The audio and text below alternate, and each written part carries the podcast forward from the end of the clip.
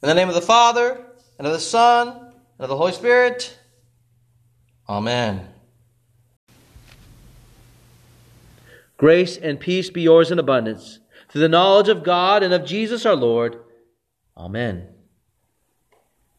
There is a hymn written by Martin Luther that details the Christmas story.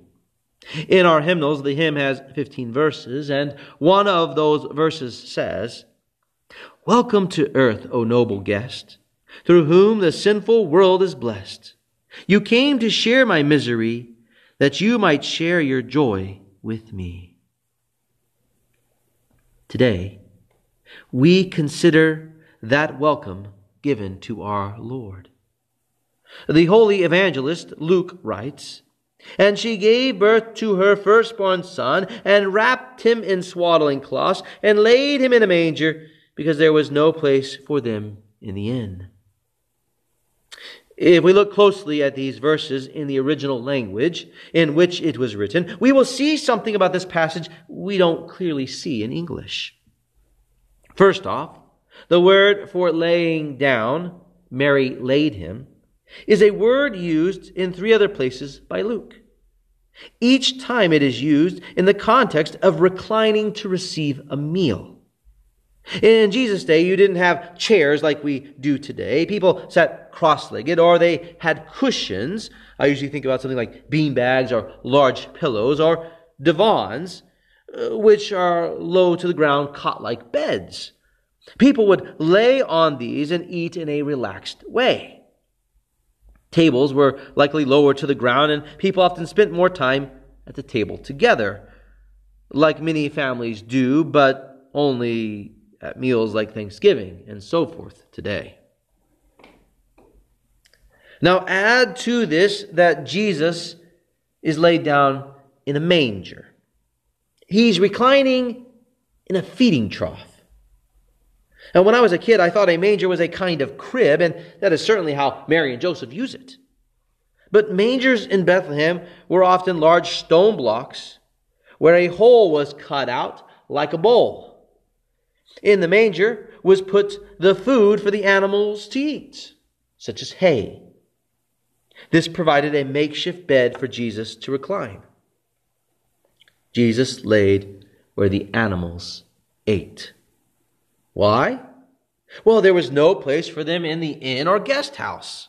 There was no space in the house for Mary, Joseph, and the baby. A guest room or an inn is set up to receive guests.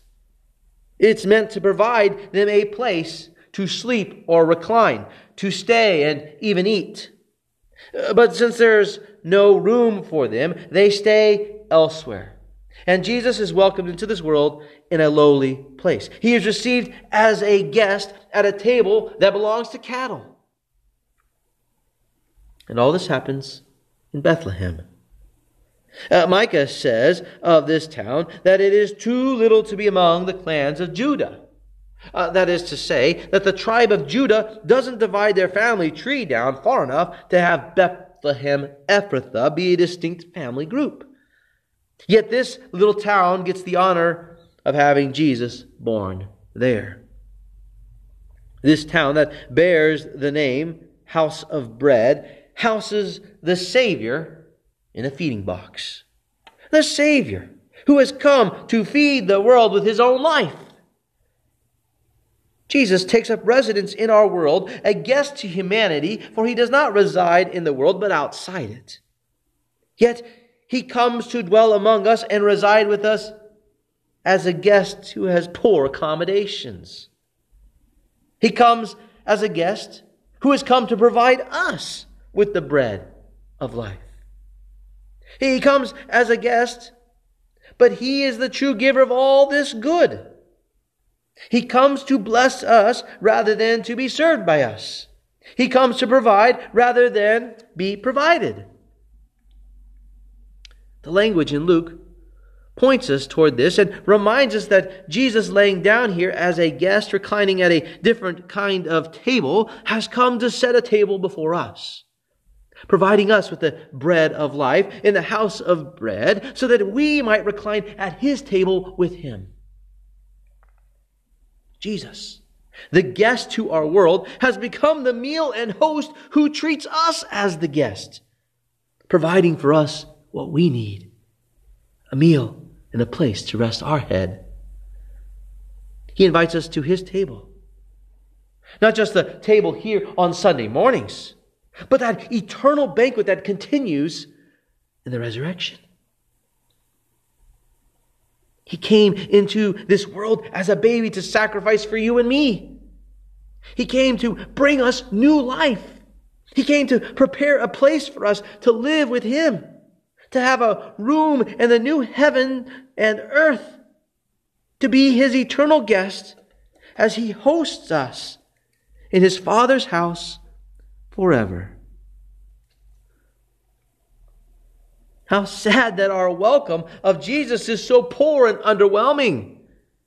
And I don't mean the lack of room for him, that his place as guest is in an animal's feeding trough. I mean that even today we have so little room for Jesus in our lives and hearts. It's not that we don't welcome him or that we don't have a place for him. I mean, we do, but it's not the best accommodations we could provide. We hardly treat him as the king of the universe.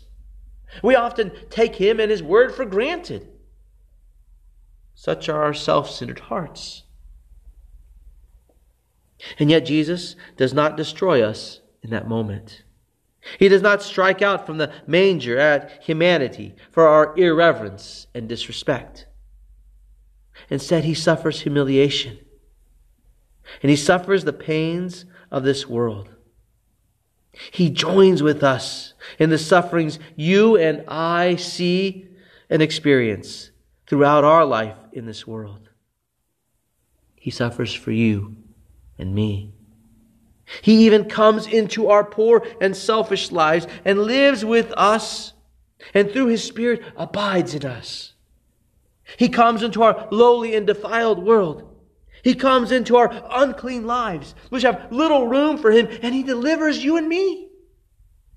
He rescues us out of this world of sin and death. He delivers us from certain destruction. And there is much rejoicing in heaven over this. The angels cannot be quiet over this great news or about this miracle. They cannot be silent over the grace and mercy of God given to you and me. Despite our welcome, the heavens break forth in great song as the heavenly hosts sing of God's mighty work. They sing, they rejoice. And so we should do so too. For Jesus comes to bring peace. He comes to establish peace with you and me. He comes to end the war humanity began in the Garden of Eden.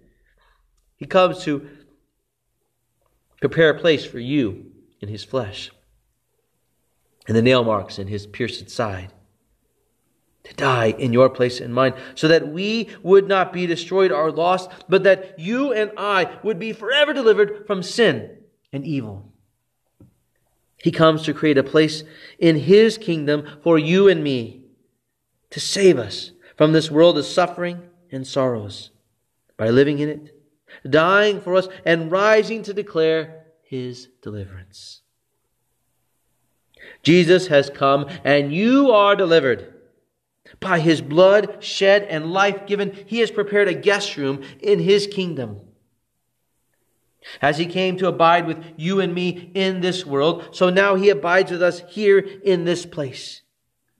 He goes forth from here by his word with you, dwelling in your life through his word. He lives with you by his promises in baptism. He even eats with you as he feeds you at his table as his guest.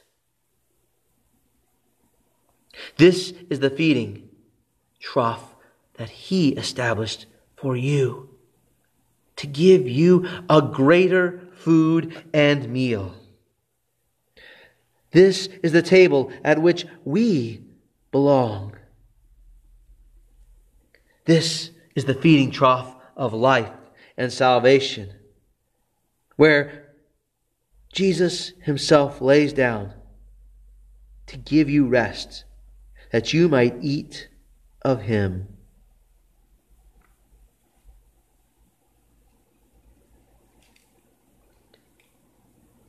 His body, His blood, the very bread of life, come to give you eternal life, come to bring you into His house where He is the better bread. Our Lord and God came and still comes to rescue and deliver, to bring you peace and life, to restore you and uplift you so that you would forever live with Him, having a place in His house of life. The peace of God which passes all understanding, keep your hearts and minds in Christ Jesus our Lord. Amen. The Lord bless you and keep you.